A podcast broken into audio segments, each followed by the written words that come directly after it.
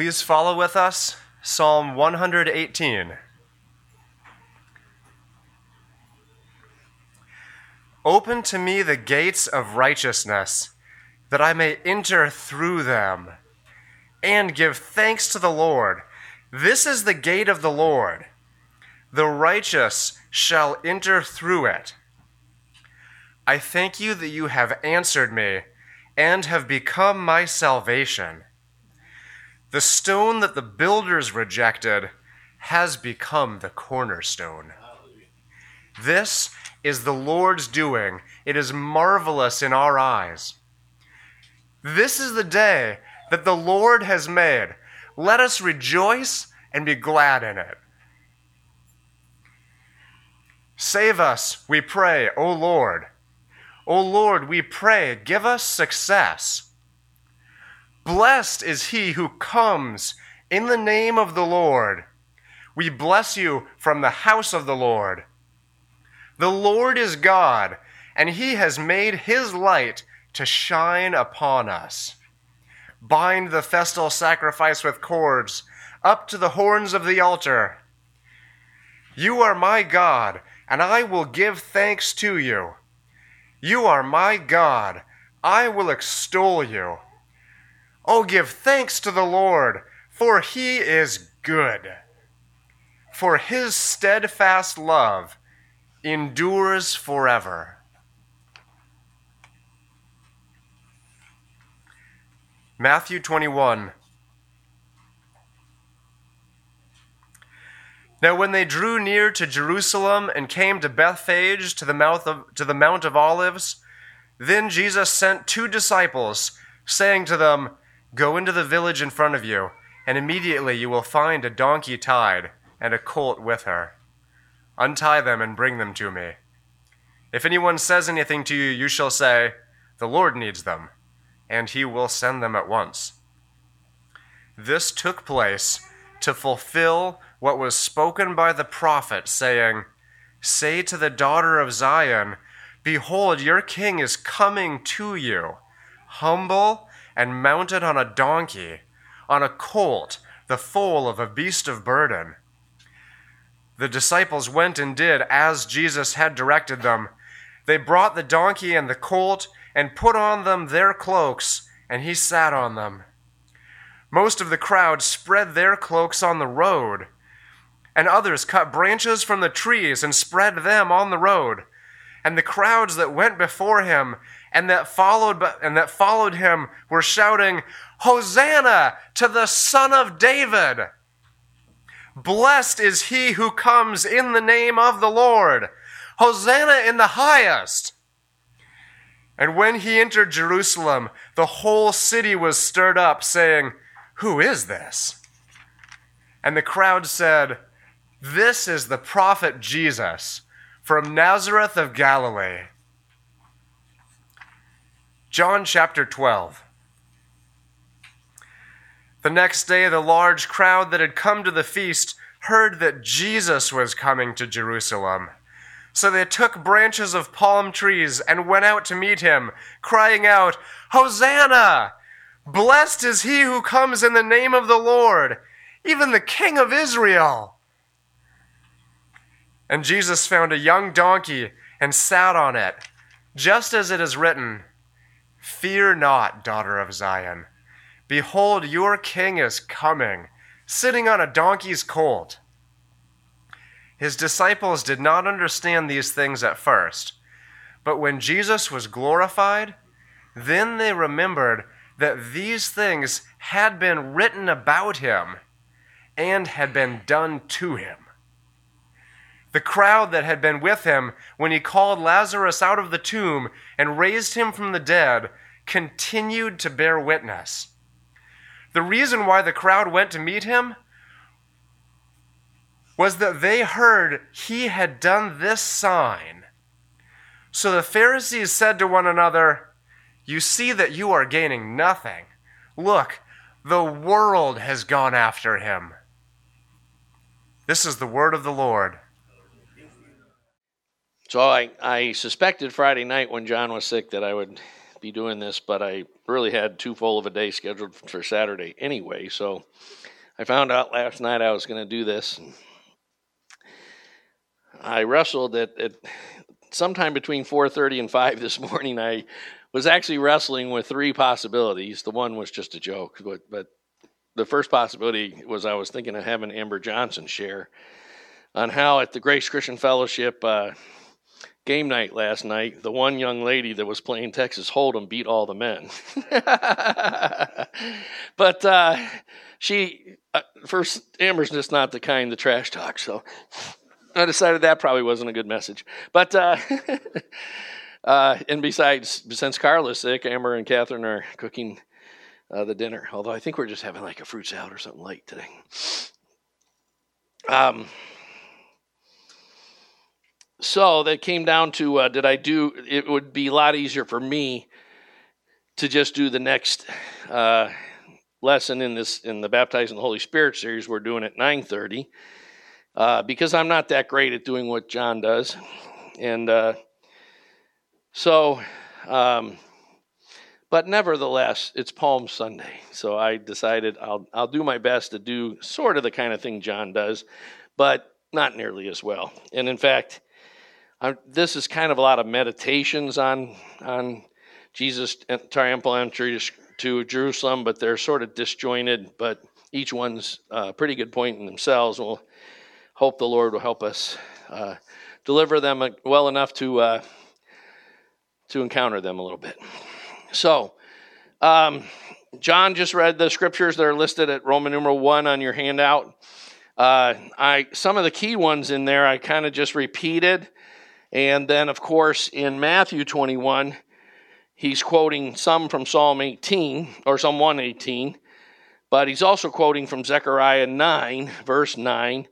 But I hope you know by now that whenever the New Testament quotes the Old Testament, he, you know, for lack of space and other reasons, they're referring you back to the section, not just the one verse they're quoting. So when Jesus says, My God, my God, why hast thou forsaken me on the cross? He's saying, Read Psalm 22, the whole thing. The first verse represents the whole. Always in Scripture, the, the, the, the, the first represents the whole. The first fruits represent all the fruits. The 10% represents all the money, etc. Or, you know, the firstborn represents the whole family. So, Jesus is telling us read Psalm 22 and you'll know what's happening on this cross. And likewise, all through the New Testament, um, some books more than others. I mean, you really can't understand Matthew, Luke, John, Romans, Hebrews, James, Jude, Revelation. Probably I'm leaving out a couple others, unless you understand that they're not only quoting the Old Testament, but they're using word pictures from the Old Testament and they're drawing on themes that they expect you to trace from Genesis to Revelation. And understand that this mention of this verse, like if it's going to talk about Jesus in the wilderness, they want you to go back and think about the Garden of Eden, about Israel in the wilderness for 40 years while Jesus was in the wilderness 40 days, and all the wildernesses of the Old Testament, and that the wilderness is being restored to a garden and, and eventually will be the city of God, and so forth. It's a theme that goes through the whole Bible. And so in, Zechariah, in Matthew, when they quote from Zechariah, it's kind of important to see uh, not just that he quotes verse 9, but verse 10 is, is, is helpful in helping us find out what Matthew's trying to say. So, Zechariah 9, 9, and 10 says, Rejoice greatly, O daughter Zion. Shout in triumph, O daughter of Jerusalem. Behold, your king is coming to you. He is just and endowed with salvation, humble and mounted on a donkey, even on a colt, a foal of a donkey. Now, you should have recognized that from John Gray reading Matthew 21. However, the next verse says, I will cut off the chariot from Ephraim, which is another title for Israel in the Old Testament, and the horse from Jerusalem, and the bow, bow of war will be cut off, and he will speak to the peace of the nations, and his dominion will be from sea to sea, and from the river to the ends of the earth. So we'll talk about that as we go through.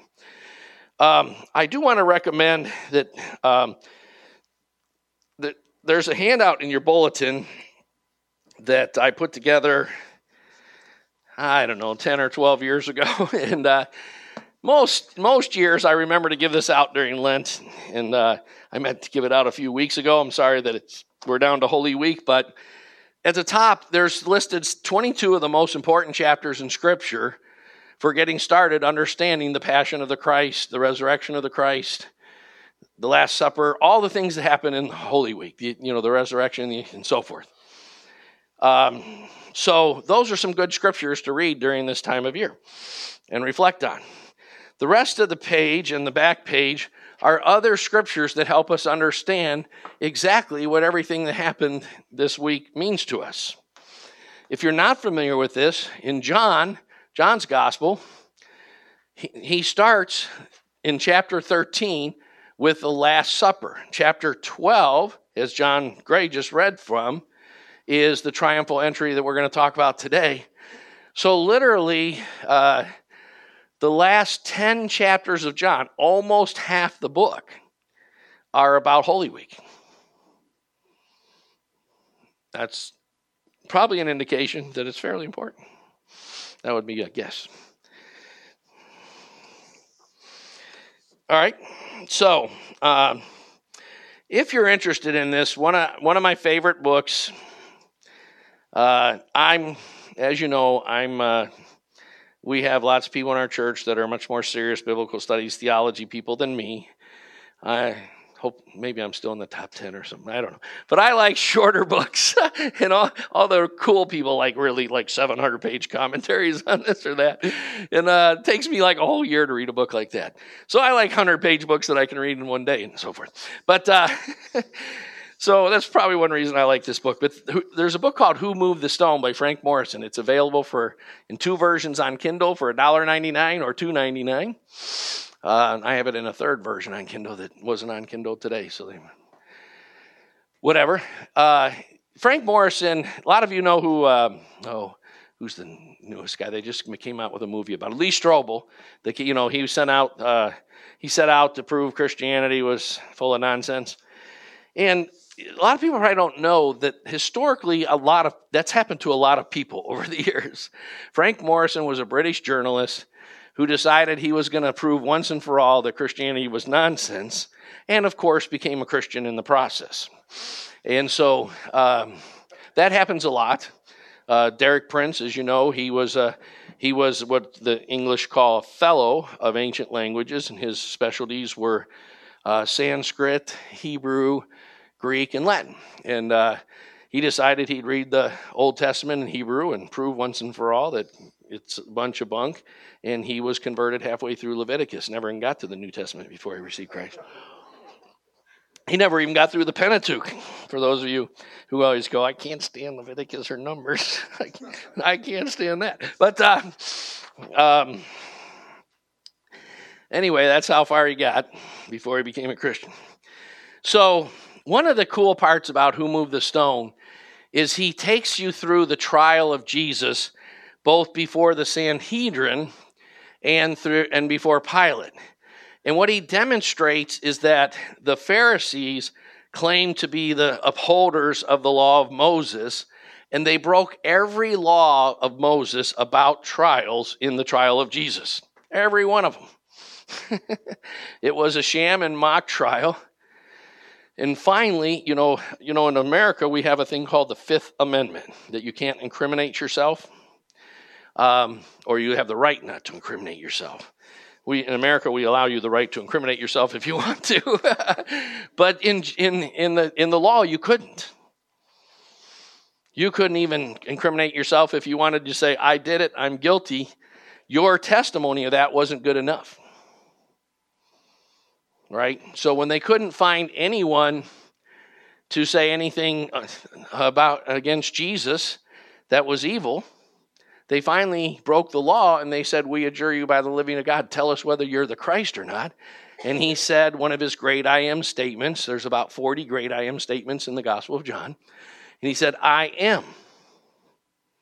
And you shall see the Son of Man, which is the most common title used of the Messiah in the time of Christ from Daniel 7. So he's making it very clear yeah, I'm the Messiah. and you'll see the Son of Man coming in the clouds of glory. And so they ripped their robes and said, You've heard the blasphemy.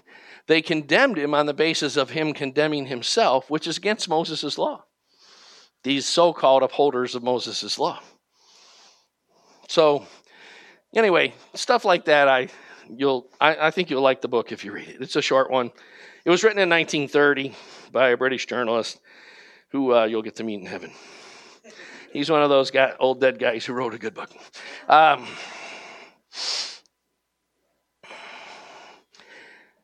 so, and then I already mentioned the bulletin. Uh, and then the Good Friday service. Uh, John and Emily always put together something really cool for us. Uh, I remember one year they took us through uh, um, some of the greatest historical paintings from Holy Week, and that with uh, scriptures attached to each one, and they flashed them on the screen and uh, throughout the history of the church, and, and had a scripture meditation on each, and then they kind of uh, instructed us to leave without actually talking and fellowshipping with each other, which is unusual for us. I noticed some people didn't make it in the parking lot, but uh, some people didn't get out of here without talking to each other, but uh, some people did. So I'm sure that John and Emily will have some good stuff for us. All right, so let's do a few palm study med- meditations and observations. Again, these are kind of in half whatever, haphazard order because I'm just not that bright. So I just kind of brainstormed and said, well, this you can get this out of this verse, you can get that out of this verse. And it's probably not as cool as stuff as John gets out of the verses, but hopefully it's worth hearing I, and it'll help be edifying to us. That would be my hope. Um, so one thing is that is is what ha- what's happening in John 12 in Matthew 21 is Jesus is moving from often only revealing himself somewhat privately to publicly and more clearly identifying himself as the already and the coming triumphant prophesied expected Davidic king. That's a mouthful, isn't it? so let's break it down a little.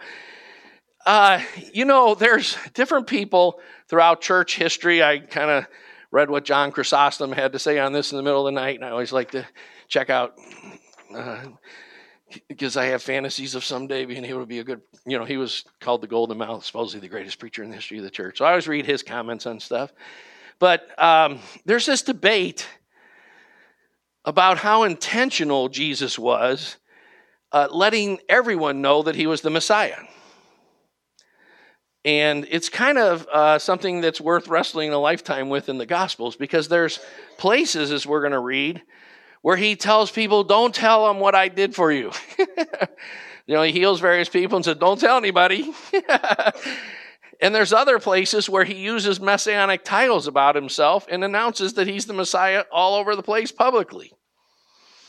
Now, I don't know what to do with all that except to acknowledge that that's a great debate in church history and fun to get into. You know, it's uh, one of my favorite uh, Christmas time books. Uh, although I, it's not really a Christmas time book, I just read it at Christmas time.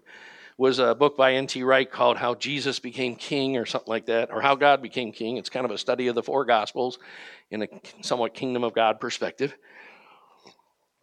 And uh, one of the comments he makes in there, which I really liked, is studying the Gospels for a lifetime is a, is a you know a endeavor worth really pursuing. I would encourage you to make a significant part of your Christian life to always be studying and restudying the Gospels.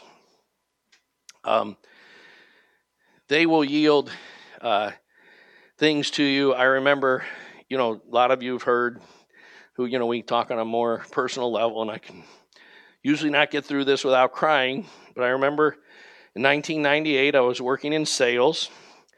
And it was a nice sort of situation because it was 100% commission.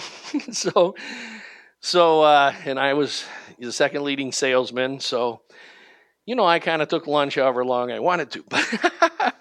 and uh, normally, I actually would pack a lunch and just eat at my desk so I didn't have to take time off. And, you know, like I would have a thing of celery and and I'd ask the customer a question and then hit the mute button while they're answering. I eat some celery, you know. and that's what I got. You know, that's how I had lunch most of the time. I hated when they were answer was too short and you're only halfway done with the celery. But uh, but uh, I started in Matthew, I remember in 1998. And, you know, I don't know for sure. I was about 24 years in Christ, but I think it was probably around the 100th time I read Matthew. But all of a sudden, the Lord began to open it up to me in a way I'd never seen before. And I spent weeks in Matthew. And I was crying and outlining and and my lunches became four hours every day. and uh, I'd leave for lunch at noon, come back around five. You know, the boss would be like, "Awful long lunch." I said, "You, uh, you should read Matthew." and uh, so he was never that happy about that. But uh, we're, we're, he's a Christian guy. We're great friends. But um, you know, I really began to see for the first time that, you know, the typical view of Matthew today is that Matthew was written to the Jews to, as kind of a love letter to show that the Jews had missed their Messiah and so forth, which is some a step in the right direction. But really, Matthew, like Luke, is is the final covenant lawsuit against Jerusalem and against Israel by the final prophet who's standing in, on the on the shoulders of every prophet from Abel to Zechariah and Zephaniah and so forth. And he's representing everything that they have ever said about the covenant faithful God and Israel's adulterous, rebellious, one time after another failing to follow in his covenant. And God's had it. And so he's Jesus says, I'm going to build my church in contradistinction to Moses' church.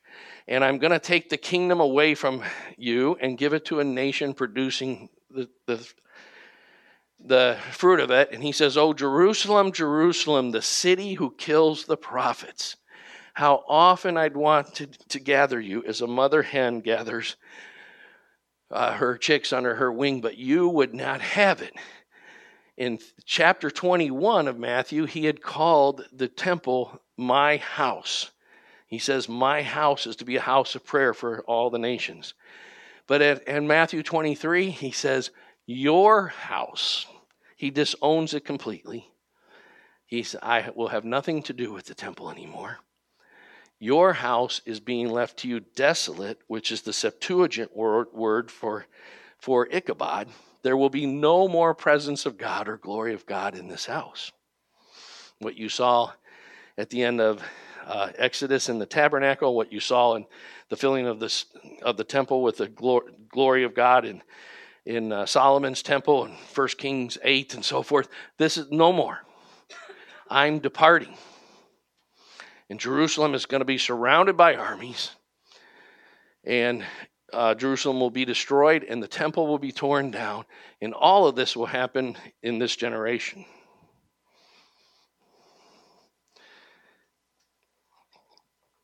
Of course, Luke has the same theme uh, in most of Luke. Uh, but, you know, when you start, man, it was, uh, anyway, what I'm just saying is reading, you know, like reading this stuff over and over and over and over again, you will get layers of understanding every time.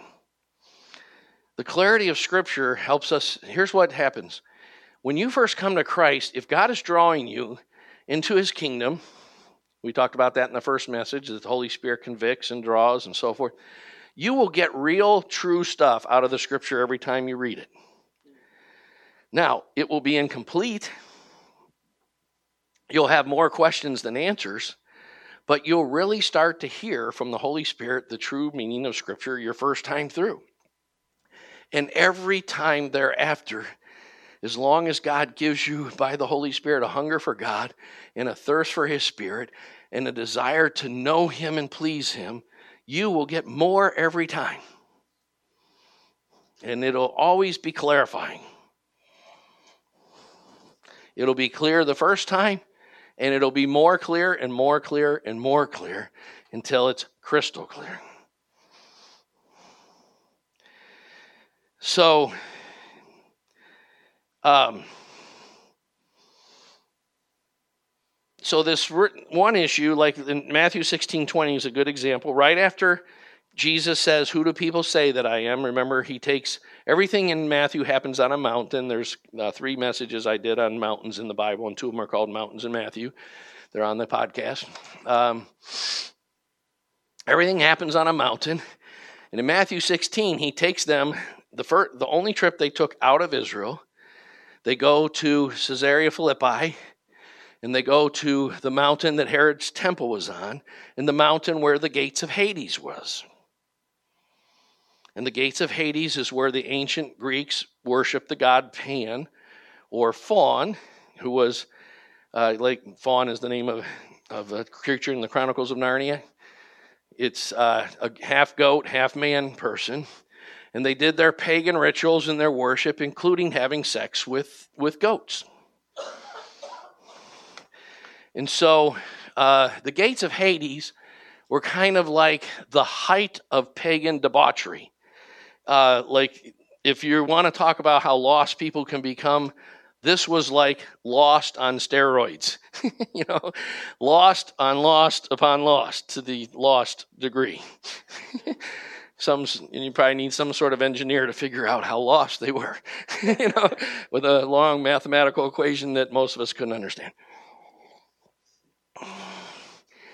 And Jesus is saying that God has judged Israel over and over and over again because they he gave them his law, he gave them the wisdom of God in giving them his law. He gave them eternal truth. God still doesn't like adultery or stealing or killing. Nor does he like putting other gods before him or dishonoring his holy days or anything that the law forbids. And we're not delivered from being under the law, even though Paul says that three times, we misinterpret it in modern times. We're, we're released to, the law in Christ. We're, Jesus said, I didn't come, in Matthew 5, of course, in the Sermon on the Mount, I didn't come to abolish the law, but I came to enforce it, that is, give, empower you to do it. And so, one of the provisions what all, the law has lots of provisions on how Israel was to treat the other nations. They were supposed to be the guides to the blind. They were supposed to love the other nations and represent the spirit and presence and truths of God to the other nations. And Israel constantly, in their prejudice, hated the other nations.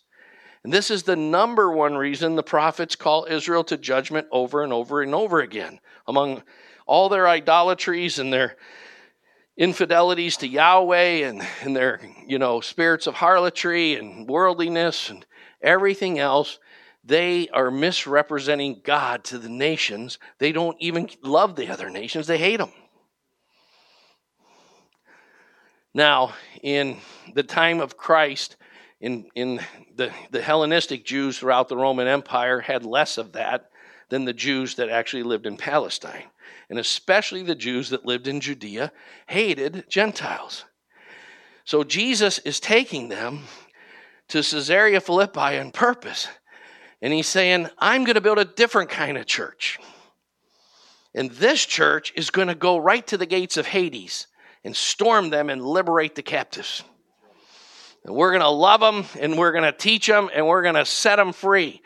And those gates that are for defense are not going to be able to hold out against the onslaught of his church. The Bible has nothing to do with the escapist, retreatist Christianity that has, be, has taken over evangelicalism in our day.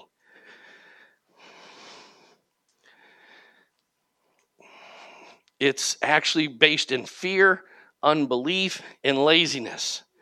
There's a book back there called Paradise Restored.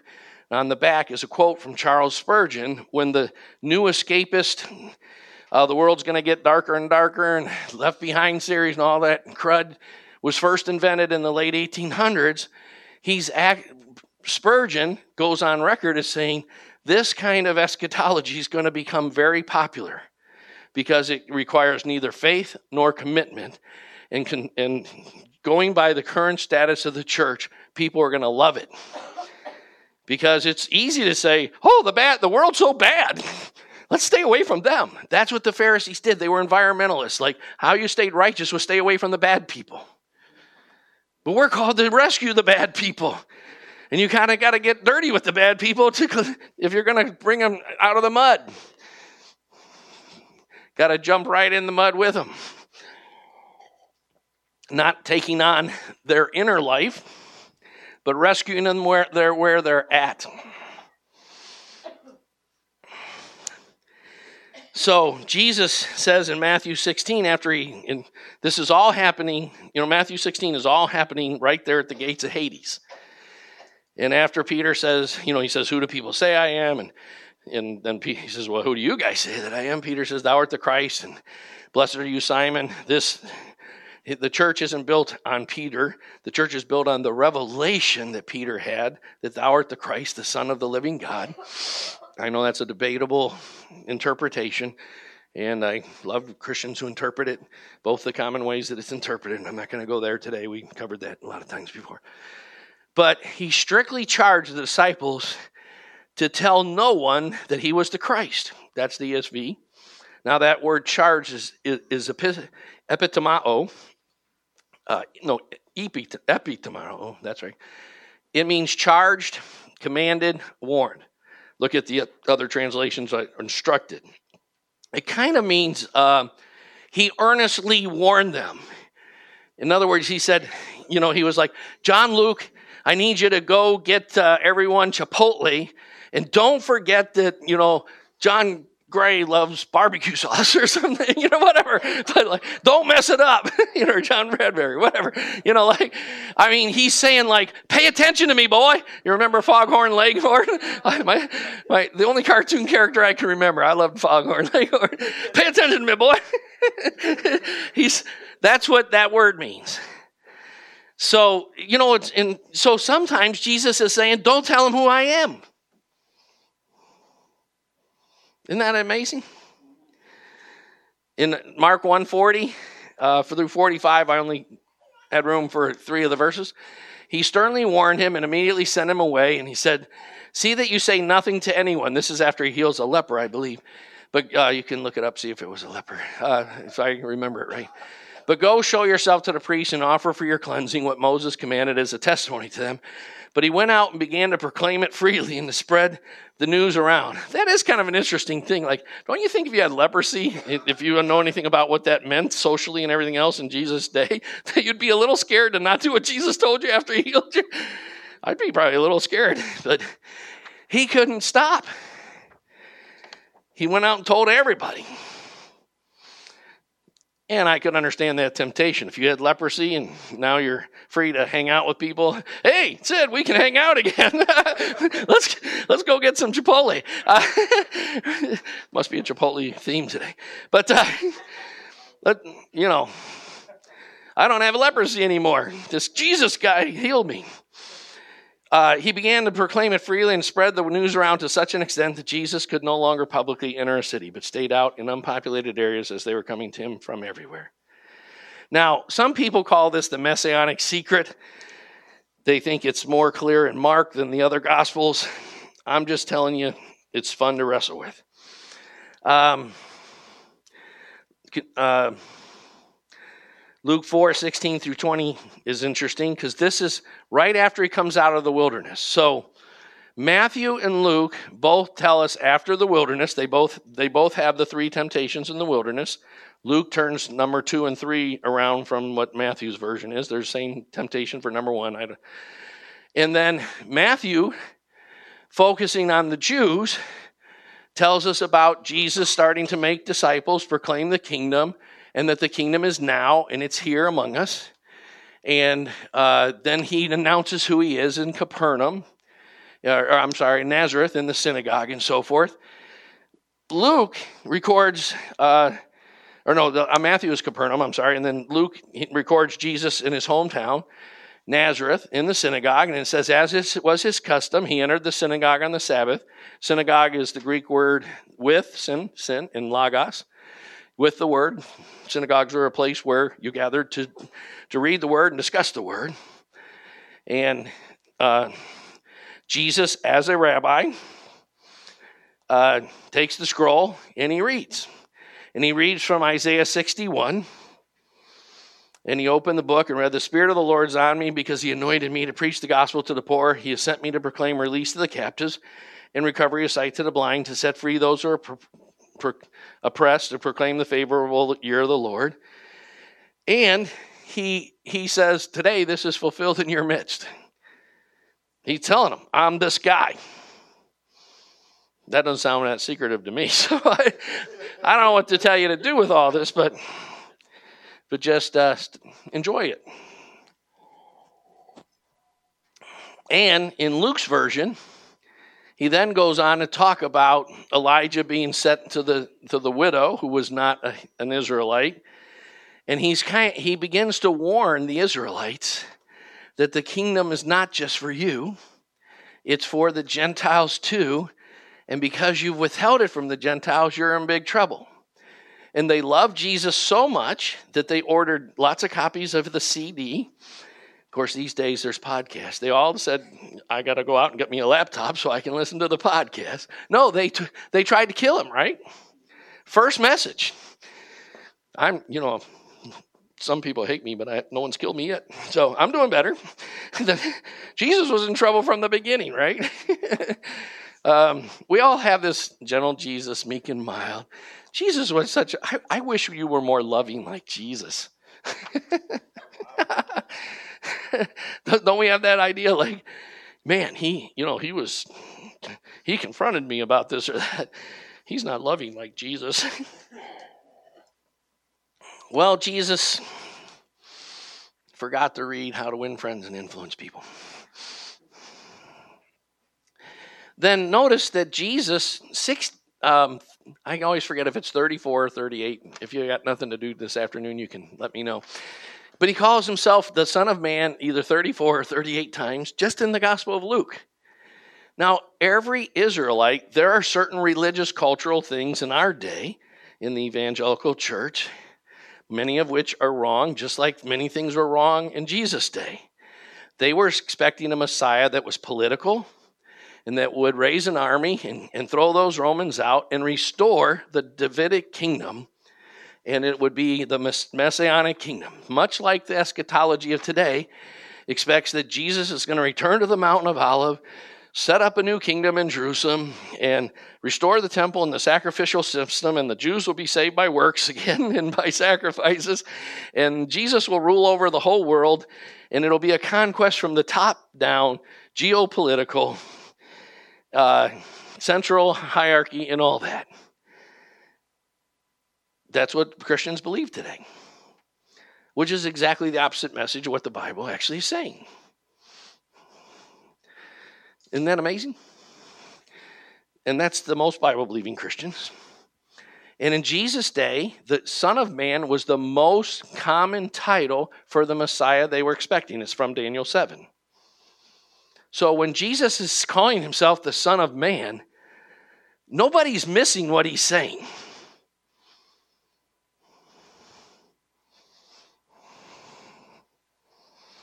Right? So, the popular expectation was that Jesus was going to set up a political kingdom. So, when Jesus rides into Jerusalem, he rode in on a donkey, which was the way the kings of Judah, Judah rode into Jerusalem. But he means something very different from what the crowds thought he was doing. The crowds thought, oh, the disciples are going to rise up and finally throw out the Romans, and we're going to restore the geopolitical kingdom of David, and the kingdom of God has come.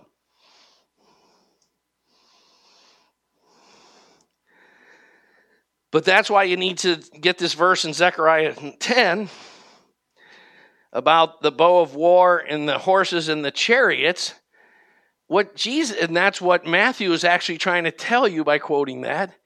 Jesus chose a donkey because it that wasn't the way the Gentile kings did it.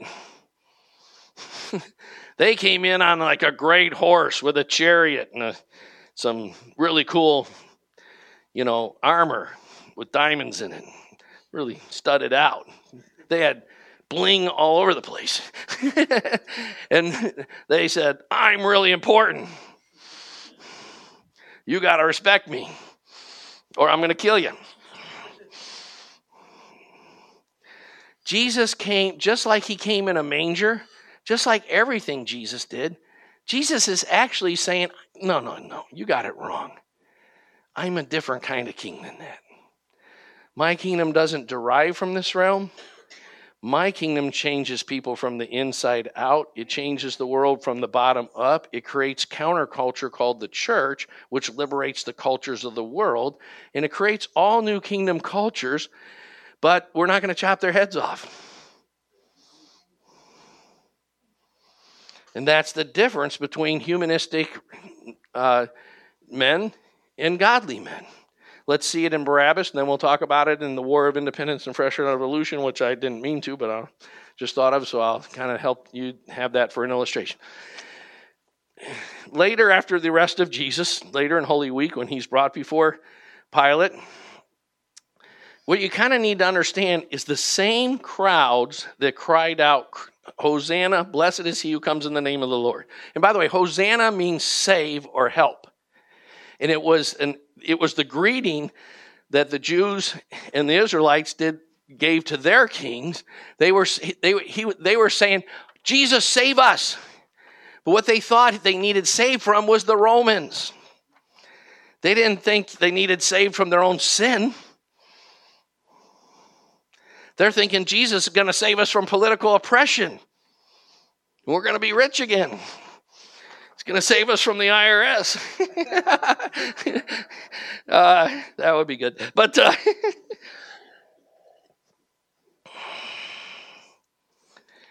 so now at the feast, the governor was accustomed to release for the people any one prisoner whom they wanted. And at that time, they were holding a notorious prisoner named Barabbas. Does anyone know what Barabbas means? Son of the Father. Bar is son, Abba, Father. So the Son of the Father is being contrasted with the Son of the Father. But one is the Son of, the, of God the Father, and the other is the Son of, in John 8, when Jesus says, You're of your father, the devil.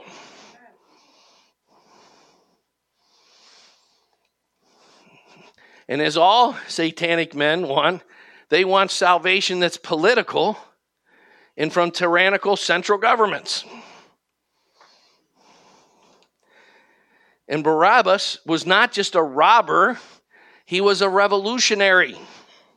We're going to talk a little bit about the difference between revolution and the kingdom in a minute. So when the people gathered together, Pilate said to them, Who do you want me to release for you? The Son of the Father, or this Jesus, the Son of the Father, who's called the Christ? For he knew that because of envy they had handed him over. While he's sitting on the judgment seat, his wife sent him a message. You should listen to your wife. Uh, when you know, all through the Bible, wives speak. When the wives are not speaking from God and you listen to them, you get judged. When they are speaking from God and you don't listen to them, you get judged. so you better listen to your wife, and then you need to figure out is she speaking from God? you know, Adam, you know, Eve was not speaking from God. But there's all kind of times in the Bible where the wife was speaking from God, and you're going to pay a price if you don't listen, as did Pilate. But the chief priest and the elders persuaded the crowds to ask for Barabbas and to put Jesus to death. But the governor said to them, Which of the two do you want me to release? And they said, Barabbas. Pilate said, Then what shall I do?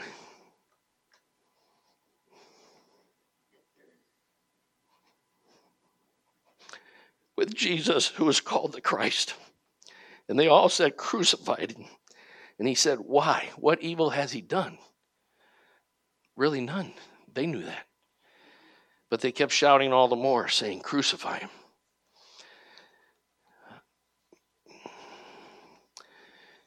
Uh, I was actually discussing with Andy and uh, Peggy this week a guy named Michael Scanlan. He was a priest who kind of was a leader in the Catholic Charismatic Renewal who kind of turned Steubenville University around. These days, about 80% of the time, if you met, meet a Catholic priest who's on fire for God, he usually went to Steubenville.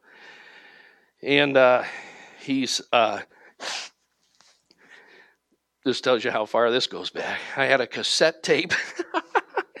Something after church if you want to know what that is. Just see any of the people with gray hair. we'll tell you. But uh, um,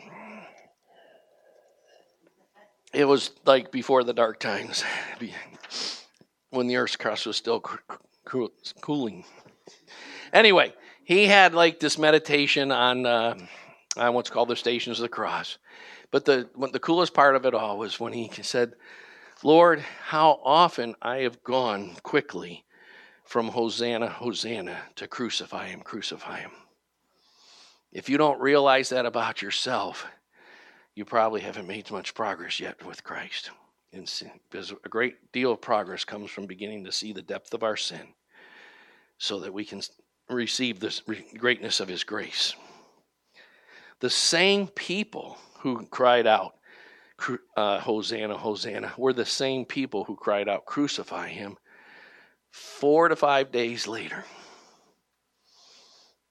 Talk about fickle. So, why that's what you're going to find out is that the decision that always has to be made is Barabbas or Christ. You're making that decision every day. The church is making that decision. Fallen men are making that decision. The ancient cultures of the world were all totalitarian emperor worship, state controlled finance, and so forth. Christianity gradually brought certain levels of freedom and so forth which we are quickly losing worldwide as we have thrown off Christianity. Because fallen men always want the state to save us and more of the state. But the problem is, you know, when you put the foxes in charge of the of the chicken coop, who's going to watch the foxes? That's the problem with more government to save us salvation can only become can only happen by regeneration. And whoever you look to save you will become your Lord.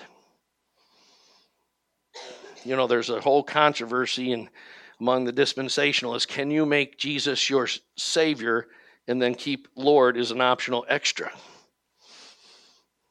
You have to be pretty far gone theologically to even have that question, but that's a real question out there. Can I punch a ticket to heaven, but I don't really want him to reign over me? Remember, Jesus tells the parable to the Pharisees when they, then they say, We will not have this man rule over us.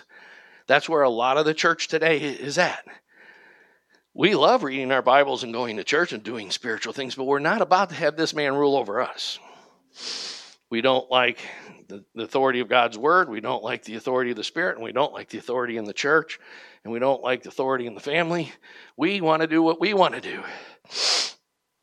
We don't like authority in civil government. We don't like authority anywhere. That's called conversion.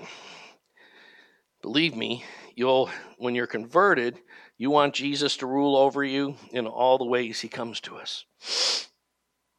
And it's always about that. That's why the war for independence in America was a very different thing than the French Revolution.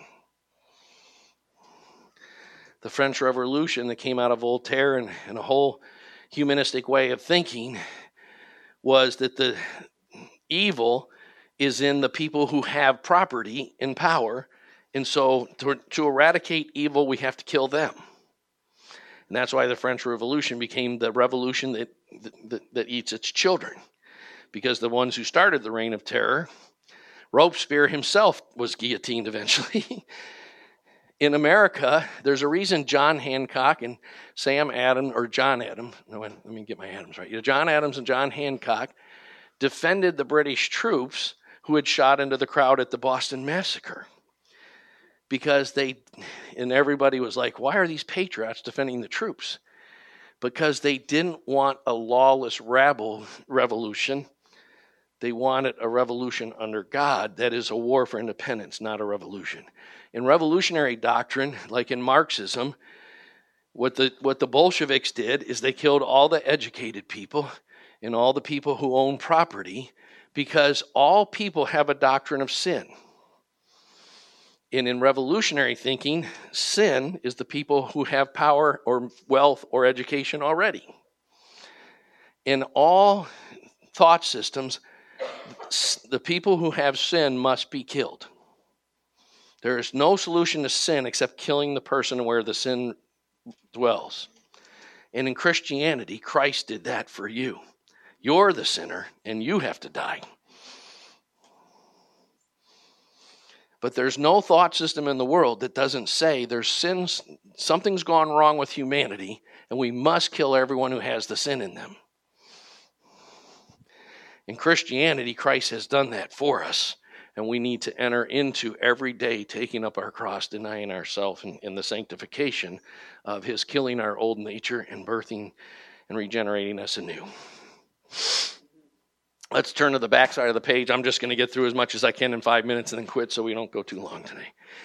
Uh, these are more thoughts on the symbolism today. Uh, you know, the stone which the builders rejected is a quote from Psalm 118. Uh, Say to the daughter of Zion, Behold, your king is coming to you, a gentle and mounted on a donkey, even on a colt. The foal of a beast of burden is, is from Psalm 118. We already quoted Zechariah earlier.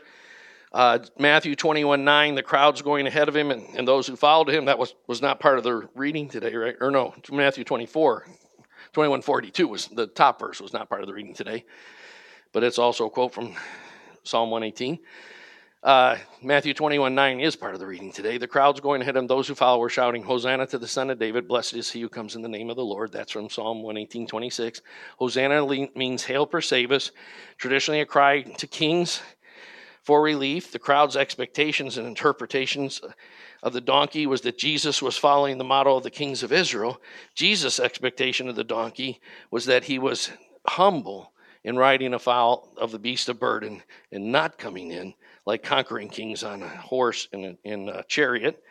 We talked about that already. Uh, Jesus enters through the gates of Jerusalem is a foreshadowing of what he did later in the week when he died on the cross and the veil was torn in two from top to bottom. Remember?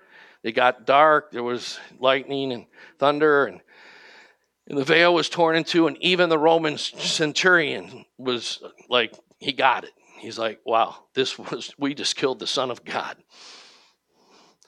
And if you notice the preaching all through the book of Acts, the apostles constantly are saying to Israel, because they continue the theme of covenant j- judgment on Jerusalem, and now the kingdom is in God's new people are always a remnant out of God's old people.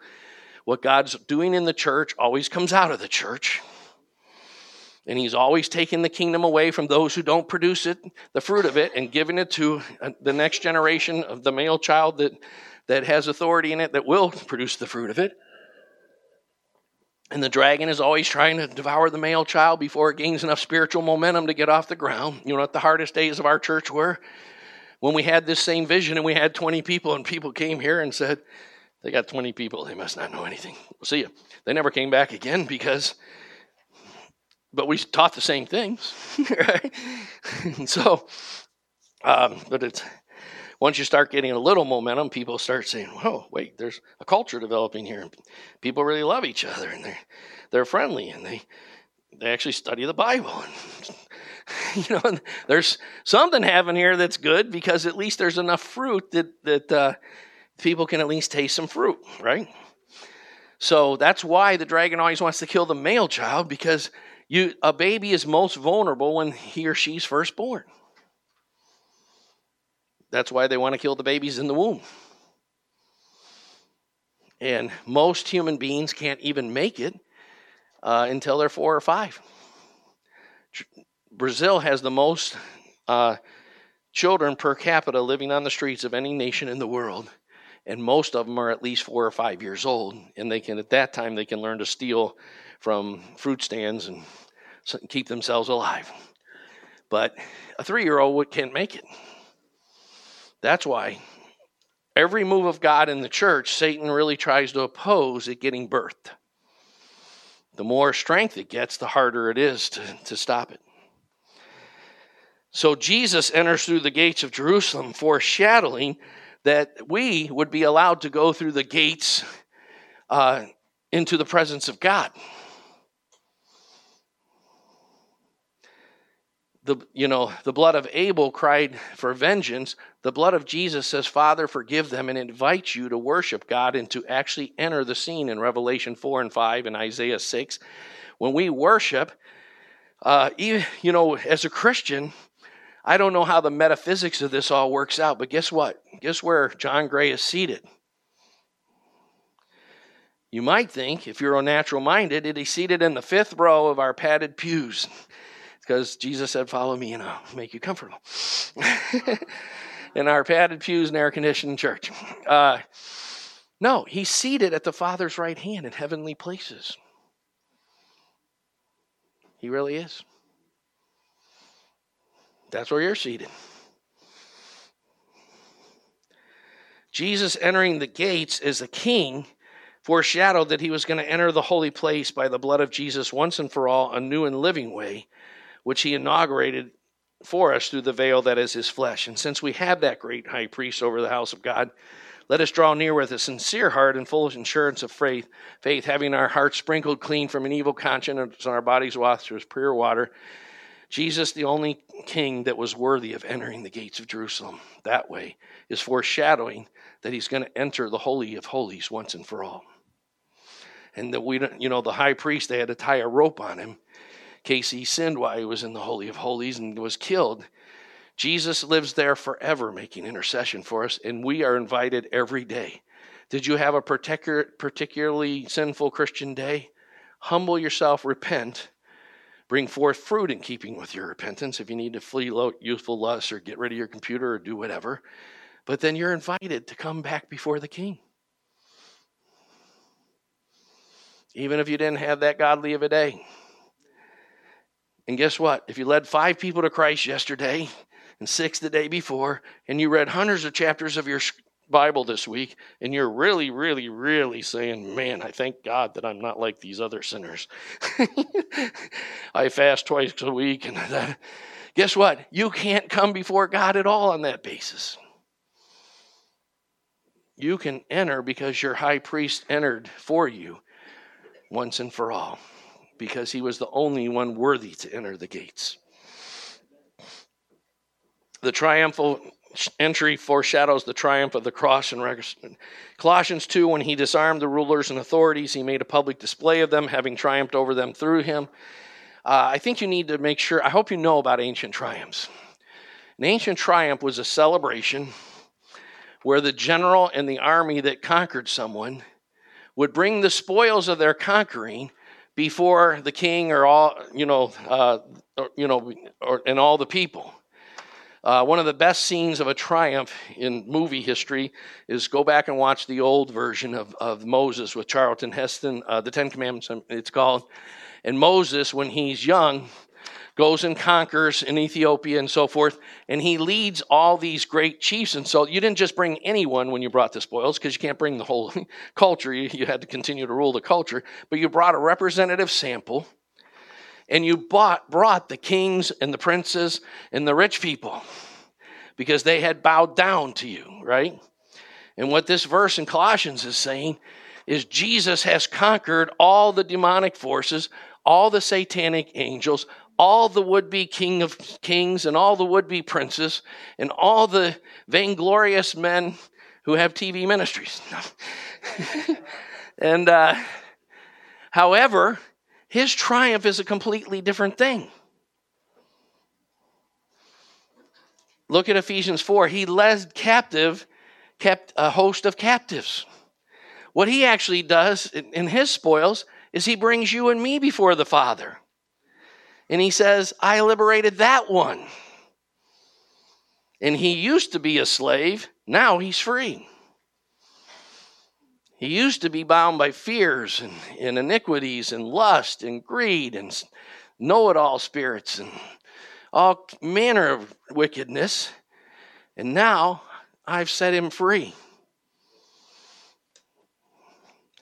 And what when he gives gifts to men, he gives apostles, prophets, evangelists, and shepherds and teachers, people who he liberated. And instead of conquering the princes and kings, he conquers lowly people like us and makes us the princes and kings and, and makes us able to liberate others. It's a completely different triumph.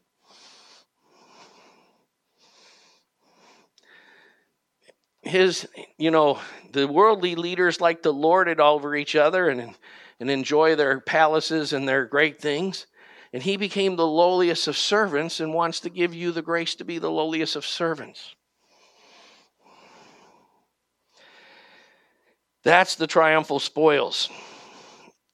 Last thing I'm going to talk about, and I'll have to leave the rest of this, is the is the movie The Count, Count of Monte Cristo. The, now there's two versions. The, the the one where Jim Caviezel is uh, Edmond Dantes, and Juan Guzman is J- Jacopo. Is that how it's pronounced? Jacopo. And uh, I love that movie because if you remember, they fight and they fight to the death. And uh, Edmond Dantes, Jim Caviezel wins, and he has his sword in, in uh, Luis Guzman's neck. And Luis Guzman says, Go ahead, finish it. In other words, thrust it through and kill me, because that's what you were supposed to do. And Edmond Dantes puts the sword back away. And Luis Guzman gets the gospel more than 99.99% of Christians today. He real he serves uh, Edmond Dantes the rest of his life as a loyal, he's so loyal that when Edmond Dante's bitterness and so forth is leading him astray, he tries to intervene and stop him. Now that's loyalty. You know, some people think you can never rebuke a pastor. You can't rebuke an elder except on the basis of two or three witnesses. But like Paul said, don't rebuke an older man uh, sharply, but appeal to him like a father.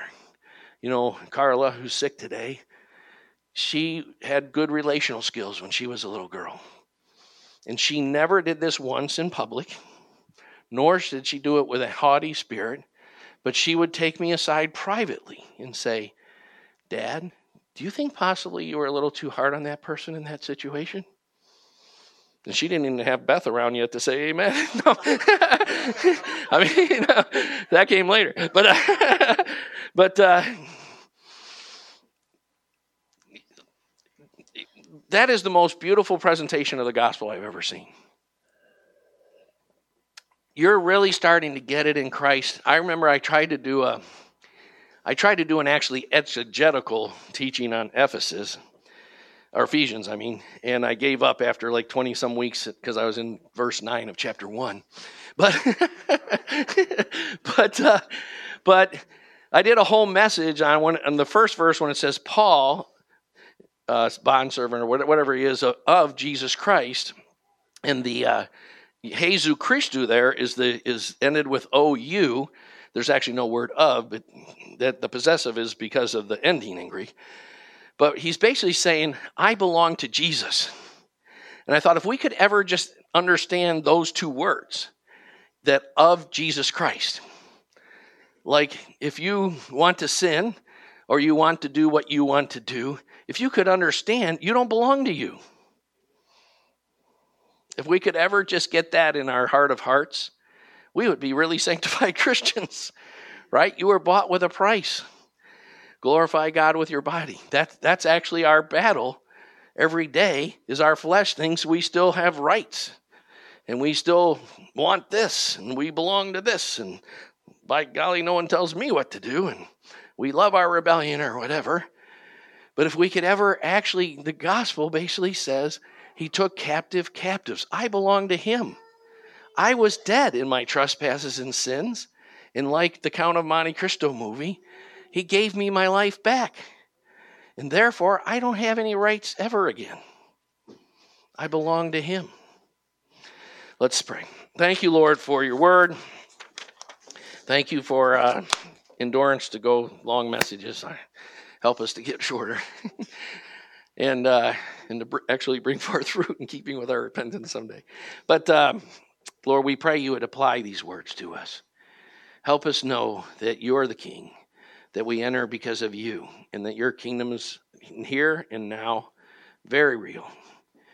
And help us be your soldiers and, and understand that we have no rights. We're a new creation. We're not anything to do with our old self. We belong to you and help us become your servants. your ministers, your ambassadors. Help us represent you more accurately, more correctly, in a better spirit every day. In Jesus' name, amen.